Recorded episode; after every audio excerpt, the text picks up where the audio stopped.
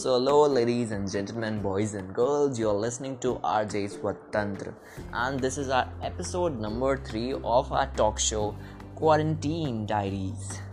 And आज के show के लिए मैंने yesterday मैंने बहुत सारे लोगों से पूछा इंस्टा पे कि क्या बोलूँ यार, कुछ टॉपिक सजेस्ट करो।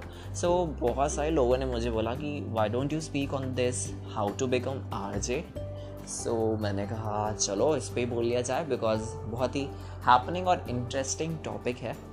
सो इसी पे ही बोलते हैं। सो इसलिए आज मैं बात करूँगा हाउ टू बिकम आरजेस। तो ये उन लोगों के लिए बहुत ही हेल्पफुल है जिसे फ्यूचर में आरजे बनना है। So it's all my experience, I want to share with you all कि मेरा एक्सपीरियंस कैसा रहा, मतलब मुझे क्या लगता है कैसे बन सकते हैं RJ. And that's all I want to talk about in this podcast।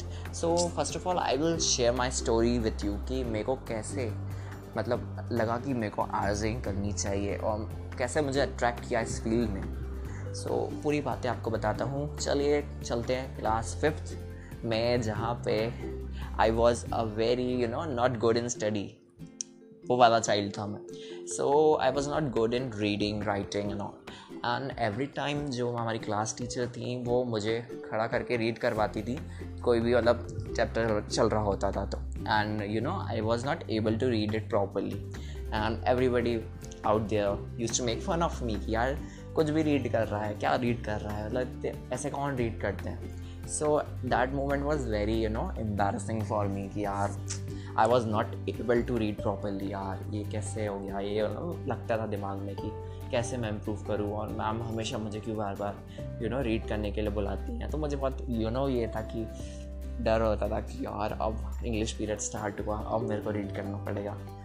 But it was for my betterment only, मतलब मैम ने मुझे इसलिए बार बार बोला रीड करने के लिए ताकि मैं ही अपनी रीडिंग स्किल्स इम्प्रूव कर सकूँ। सो आफ्टर सम टाइम हमारी क्लास की असेंबली स्टार्ट होने वाली थी। सो मैम ने बोला मुझे कि Why don't you try to recite a poem in our assembly? So मैंने बोला मैम मेरे से नहीं होगा, मैम मुझसे रीडिंग नहीं करते बनता। और मैम ने बोला रीडिंग नहीं करनी है तुम्हें याद करनी है पोएम पूरी बाय हार्ट और बोलनी है असेंबली में जाकर। तो मैंने बोला मैम ये तो बिल्कुल नहीं होगा, क्योंकि मैंने मैम आज तक बोला ही नहीं है। तो मैम ने बोला कि नो, अब मैंने बोल दिया ना तुम्हें पोएम बोलनी ही है। सो मैम ने पोएम मुझे लिख के दी और मैम ने बोला ये पोएम याद कर लेना। तो मैंने पोएम याद करी एकदम घर पे बैठ के, दिन भर मैंने लगा दिया पोएम याद करने में। Next day was the assembly day और मैं पूरा तैयार होकर गया था कि अब अच्छे से बोलना है मुझे पोएम, मैं बोल लूँगा, पर थोड़ा डर भी था। और जैसे ही मैंने देखा जब असेंबली स्टार्ट हुई तो मैंने देखा यार इतने सारे लोग ग्राउंड में मौजूद हैं, सिस्टर हमारी जो प्रिंसिपल वो फादर, सब लोग मौजूद थे वहाँ पे। एंड मुझे बहुत डर लगने लगा उस टाइम पे, और ऐसे कोई गलती हो गई तो लोग क्या सोचेंगे, और प्रिंसिपल है हमारे फादर वो क्या सोचेंगे, और मैंने कुछ गलती करी तो मैम मुझे डांटेंगी, ये सब ख्याल आने लगे दिमाग में और बहुत डर लगने लगा। और जैसे ही माइक मेरे सामने आया, मुझे बोलने का मौका मिला, तो मेरा तो एकदम सिर चकरा गया। मैंने 2-3 लाइन बोली पोएम की अच्छे से, फिर उसके बाद मैं भूल गया। एंड बहुत सन्नाटा हो गया पूरी जगह, पूरा ग्राउंड में एकदम सन्नाटा। असेंबली के टाइम सब मुझे घूर रहे, देख रहे, और मैंने मैं सोच रहा हूँ क्या करूँ कैसे करूँ। फिर हमारी जो वाइस प्रिंसिपल मैम थी वो आई और उन्होंने मुझसे बोला कि तुम देख के पढ़ लो। सो मैंने बोला ओके मैम मैं देख के पढ़ लेता हूँ, पर द इशू वॉज कि मेरी रीडिंग स्किल अच्छी नहीं थी। सो मैं रीड नहीं कर पाता था अच्छे से। सो मैं गलत पढ़ रहा था, अच्छे से रीड नहीं कर पा रहा था देख के भी। सो उनने मुझसे डायरी ली मेरी और उनने बोला मैं बोल रही हूँ, तुम वो बोलो जो मैं बोलूँगी। मैम बोल रही थी वहाँ से पीछे हमारी वाइस प्रिंसिपल, और मुझे वही रिपीट करना था वो पोएम। सो या वो मैंने किया और जो उनने बोला मैंने वो रिपीट किया माइक पे। And it was very embarrassing moment for me, और मुझे लगा कि यार शिट, पूरी असेंबली मैंने चौपट कर दी क्लास की। और जैसे ही मैं क्लास में एंटर किया मैंने, सो मुझे लगा कि बहुत स्कोल्डिंग्स मिलने वाली है मैम से। तो मैंने कुछ नहीं बोला, आके बैठ गया। एंड मैम ने मुझसे बोला कि तुमने बहुत अच्छा बोला। And I was like what ma'am, मैंने तो बिना देखे भी नहीं बोला और भूल भी गया और देख के भी नहीं पढ़ पाया। इवन वाइस प्रिंसिपल मैम को पढ़ना पड़ा पीछे से और फिर मेरे को वो रिपीट करना पड़ा। तो मैम ने बोला नहीं तुमने अच्छा बोला, तुम्हारी आवाज़ मुझे अच्छी लगी।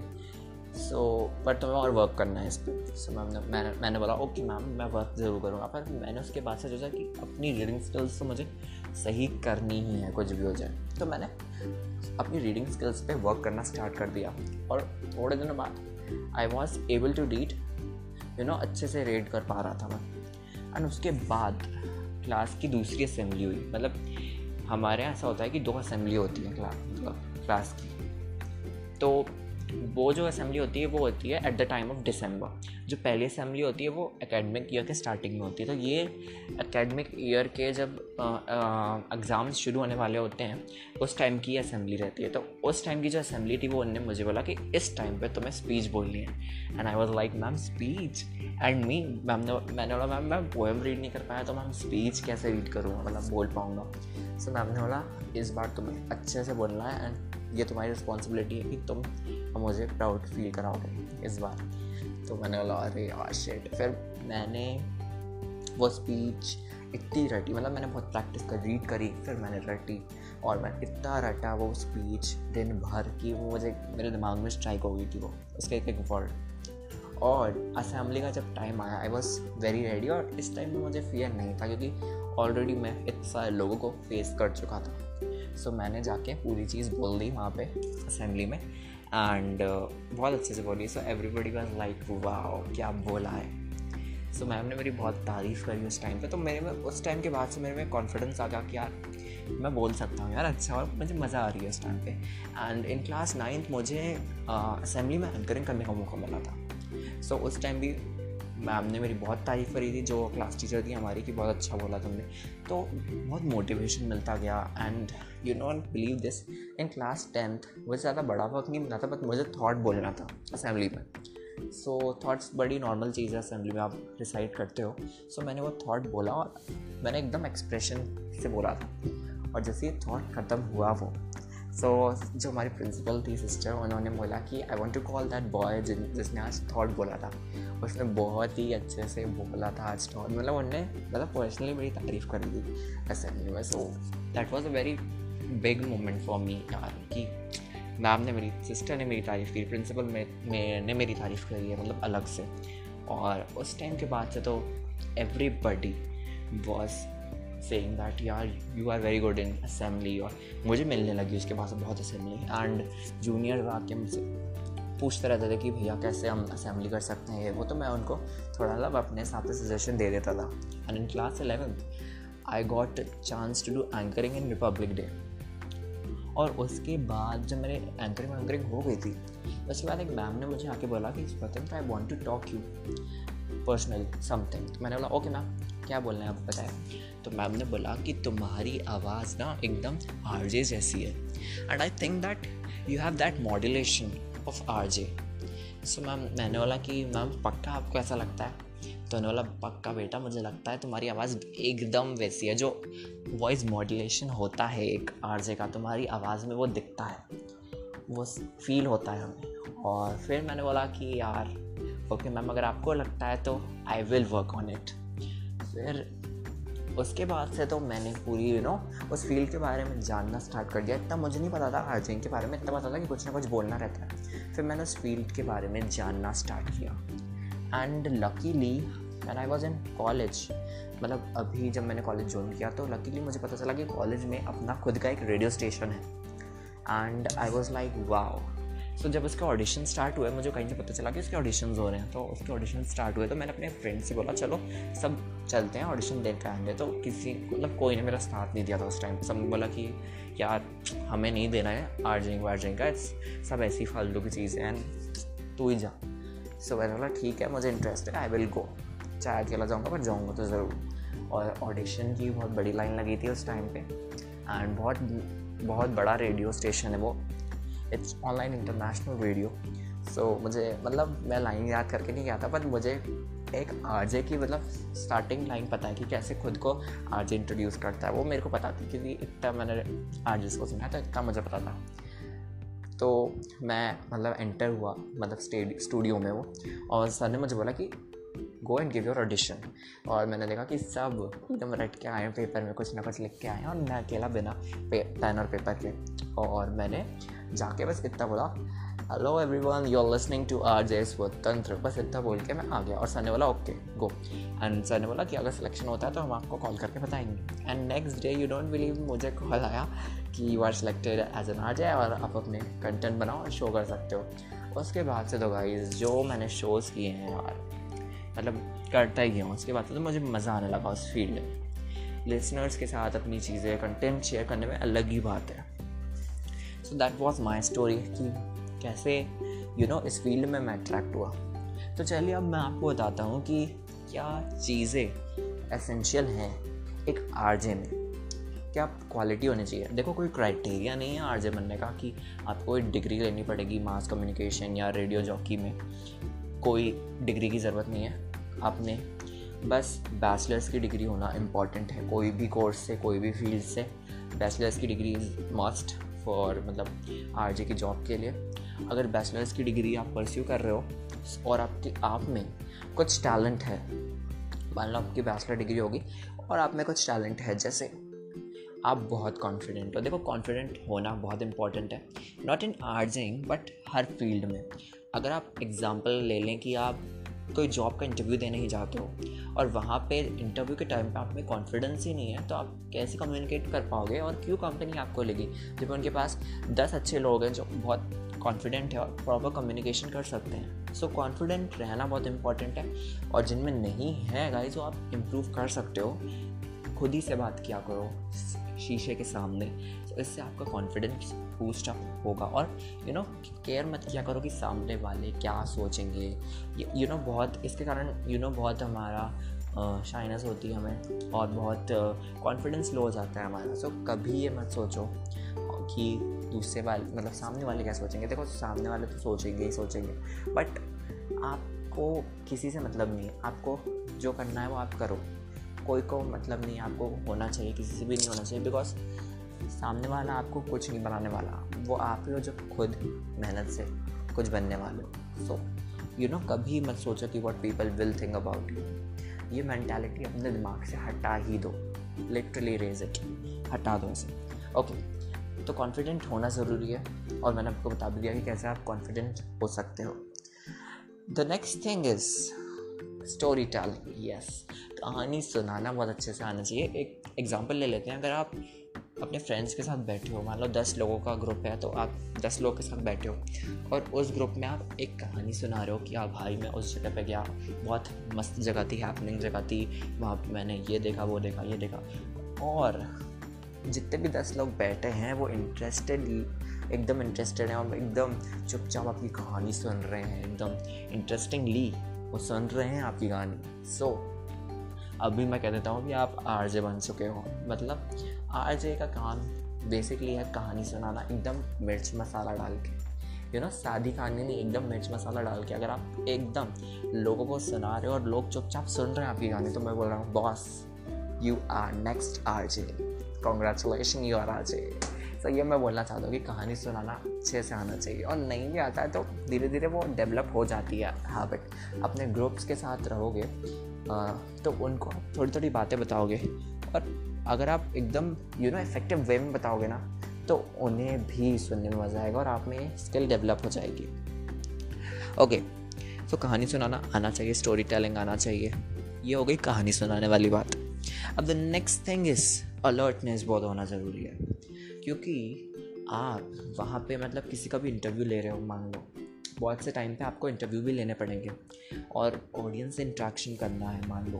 वैसे करना तो है ही हमें इस फील्ड में, इंटरेक्शन ऑडियंस के साथ। सो आप क्या बोल रहे हो उस टाइम पे, मतलब स्पॉन्टेनियस बहुत होने चाहिए कि आपको किसी को जवाब देना है तो आप एकदम स्पॉन्टेनियस हो। आप एकदम टाइम मत लो ऐसे करके, वो ऐसे करके आप टाइम लोगे ना तो people will not listen you. वो आपका रेडियो स्टेशन की, मतलब आपके रेडियो स्टेशन नहीं सुनेंगे वो, फिर वो एफएम चेंज कर देंगे, आपको नहीं सुनेंगे क्योंकि वो बोलेंगे यार एक टाइम ले रहा है इतना। सो स्पॉन्टेनियस होना बहुत ज़रूरी है कि आपको कोई क्वेश्चन कर रहा है तो आपको उसका आंसर बहुत तेज़ देना है, एकदम स्पॉन्टेनियस में देना है। So that is very important thing which RJs must have. And good content होना बहुत ज़रूरी है। राइटिंग स्किल्स अच्छी होनी चाहिए गाइज, ये तो मैं बोलूँगा, क्योंकि यार आपको कोई कंटेंट परोस के नहीं देने वाला, वो आप ही हो जो आप खुद का कंटेंट बना के ऑडियंस के बीच बोलोगे। सो अच्छा कंटेंट बनाओ, लिख के, यस लिख के बनाओगे ना तो आपको वो पॉइंट्स याद रहेंगे और कोई गड़बड़ नहीं होगी। बिकॉज ऐसा होता है कि बिना देखे बोलने में कभी कभी गड़बड़ हो जाती है, कुछ और बोल देते हैं तो रास्ता फैल जाता है वहाँ पर। सो वो चीज़ आप मत ही करिए, सेफर साइड देखिए और लिख के करिए। एक अच्छी हैबिट है लिखना। सो आपकी इससे स्किल भी बढ़ेगी, कंटेंट राइटिंग आपकी अच्छी होगी। सो अच्छा लिखो और अच्छा कंटेंट बनाओ जो कि ऑडियंस को कनेक्ट कर सके। सबसे मेन चीज़ है आपको अपनी ऑडियंस के साथ कनेक्शन बैठाना। एक बार ये कनेक्शन बैठ जाता है ना, so boss you are in the top of the world. और एक बार आप मतलब अच्छे आरजे बन गए कोई अच्छे रेडियो स्टेशन में, सो बता दूँ कि उसके बाद से तो यार आपको लोग लाइक सेलिब्रिटी ट्रीट करने लगेंगे। बिकॉज आप उस टाइम पे एक इन्फ्लुएंसर बन चुके होंगे, क्योंकि आपकी आवाज़ लोग रोज़ सुन रहे हैं। मतलब कितने करोड़ों लोग आपकी रोज़ आवाज़ सुनते हैं, लोग आपकी मतलब आपको मतलब मानने लगे हैं और आपको एक सेलिब्रिटी स्टेटस मिल गया। प्लस आपको आपके नाम के आगे एक टैग लग गया है, थप्पा लग गया है आरजे का। मतलब किसको नहीं चाहिए यार थप्पा आरजे का। सो ये भी मिल गया है और ऑल्सो सैलरीज भी बहुत अच्छी होती है as compare to those who are doing job. RJs की सैलरी भी बहुत अच्छी होती है। शुरुआती सैलरी तो देखो सबकी कम होती है, बट एक्सपीरियंस के साथ साथ सैलरीज भी बहुत बढ़ जाती है। सो यहाँ पे आपको सैलरीज भी बहुत अच्छी मिलेगी और बहुत एंटरटेनिंग जॉब है यार, बहुत एंटरटेनिंग जॉब है कि आपको कोई टेंशन नहीं है। अनलाइक अगर कोई जॉब कर रहे हो सो उसमें आपको 9 बजे जाना है, फिर आपको डेस्क वर्क करना है, बहुत काम है ये वो, आपको टेंशन 10 रहते हैं उसमें, 10 से ज़्यादा ही टेंशन होते हैं आपको कि ये कर दिया वो गलत कर दिया, अगर ऐसा किया तो क्या हो जाएगा। जॉब में ये होता ही है, timing matters a lot in job. Unlike in this field, जैसे मैं जॉब नहीं कहूँगा, ये अलग ही फील्ड है। तो इस फील्ड में आपको मतलब टाइम अलॉट किया जाएगा कि हाँ आपका शो दोपहर में है, आप दोपहर को आ जाओ, रात को है तो रात को आ जाओ, सुबह है तो सुबह आ जाओ। अब पर ऐसा कुछ नहीं है कि मतलब आपको टेंशन होगी कि यार आज मैंने अपना ही काम नहीं किया, क्योंकि आपको क्या काम करना है, कंटेंट बनाना है जो आपको अच्छा लगे, जो आपके ऑडियंस को कनेक्ट कर सके बस। और जाके आप ऑडियंस से बातचीत करनी है और अच्छे अच्छे गाने सुनने हैं। That's it. How you know how happening is this. यार कितना हैपनिंग जॉब है और कितना मतलब मज़े आती होगी इस काम को करने में। आप सोच रहे होंगे, बिल्कुल गाइस आती है, मज़ा आती है। एंड अगर आप आरजेइंग करते हो, तो उसके साथ आपके लिए कुछ और लाइंस ओपन हो जाती हैं, जैसे एक्टिंग फील्ड आपके लिए ओपन हो जाती है। आजकल हम देख रहे हैं कि आरजेइंग जो कर रहे हैं लोग, जो बड़े बड़े आरजे हैं, वो एक्टिंग फील्ड में भी अपना पैर रख रहे हैं। सो एक्टर भी बन रहे हैं वो लोग। और होस्टिंग, या होस्टिंग और आरजेइंग बहुत लिंक्ड है कि आपको कई कब मतलब बहुत बार जो आपका रेडियो स्टेशन है वो आपको बोलेगा कि आप ये इवेंट होस्ट करके आ जाओ, वो इवेंट होस्ट करके आ जाओ। तो आपको बहुत ये भी एंकरिंग की फील्ड भी इसके साथ आपको इंटरलिंक्ड मिल सकती है। यूट्यूबिंग आप स्टार्ट कर सकते हो क्योंकि आप एक नोन फेस बन चुके हो। सो आप यूट्यूबिंग स्टार्ट कर सकते हो, ईज़िली ग्रो कर सकते हो, क्योंकि नॉन पीपल के लिए यूट्यूबिंग करना, ग्रो करना बहुत ही ईजी है।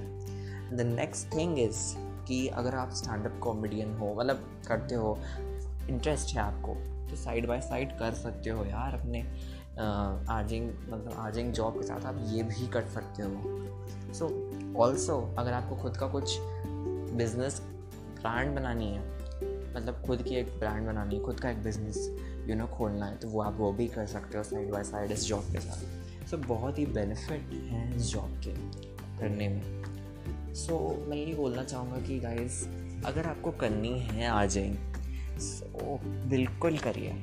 और मैं तो बोलूँगा जिस चीज़ में इंटरेस्ट हो आपको वो करिए, ज़बरदस्ती कोई चीज़ मत करिए। बिकॉज अगर आप ज़बरदस्ती कर रहे हो, बेमन से कर रहे हो, विदाउट एनी इंटरेस्ट वो फील कर रहे हो, सो आप नहीं कर पाओगे यार उसमें अच्छा।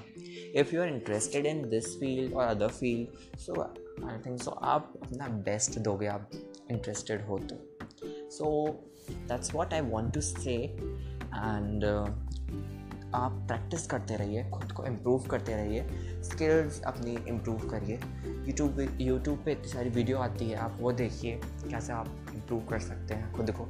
अपनी आवाज़ रिकॉर्ड करके सुनिए, उसमें आपको चेंजेस लाने हैं तो चेंजेस लाइए।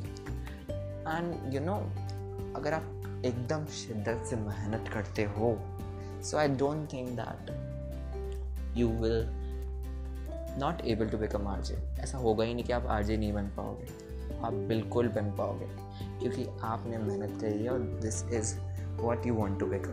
मतलब एक अपने लाइफ में गोल सेटअप करो कि आपको यही बनना है। So no one will stop you. Yes, so आप वही बनोगे जो आपको बनना है।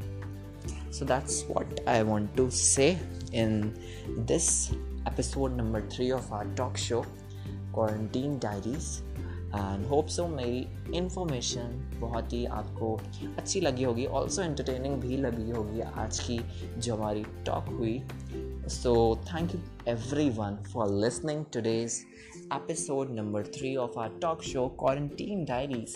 मिलते हैं कल कुछ नई बातों के साथ, एंड सुनते रहिए मेरा podcast talk time. It's a talk show, sorry, it's not talk time, so it's talk show, and keep listening it, and thank you for listening this podcast. Thank you. Take care.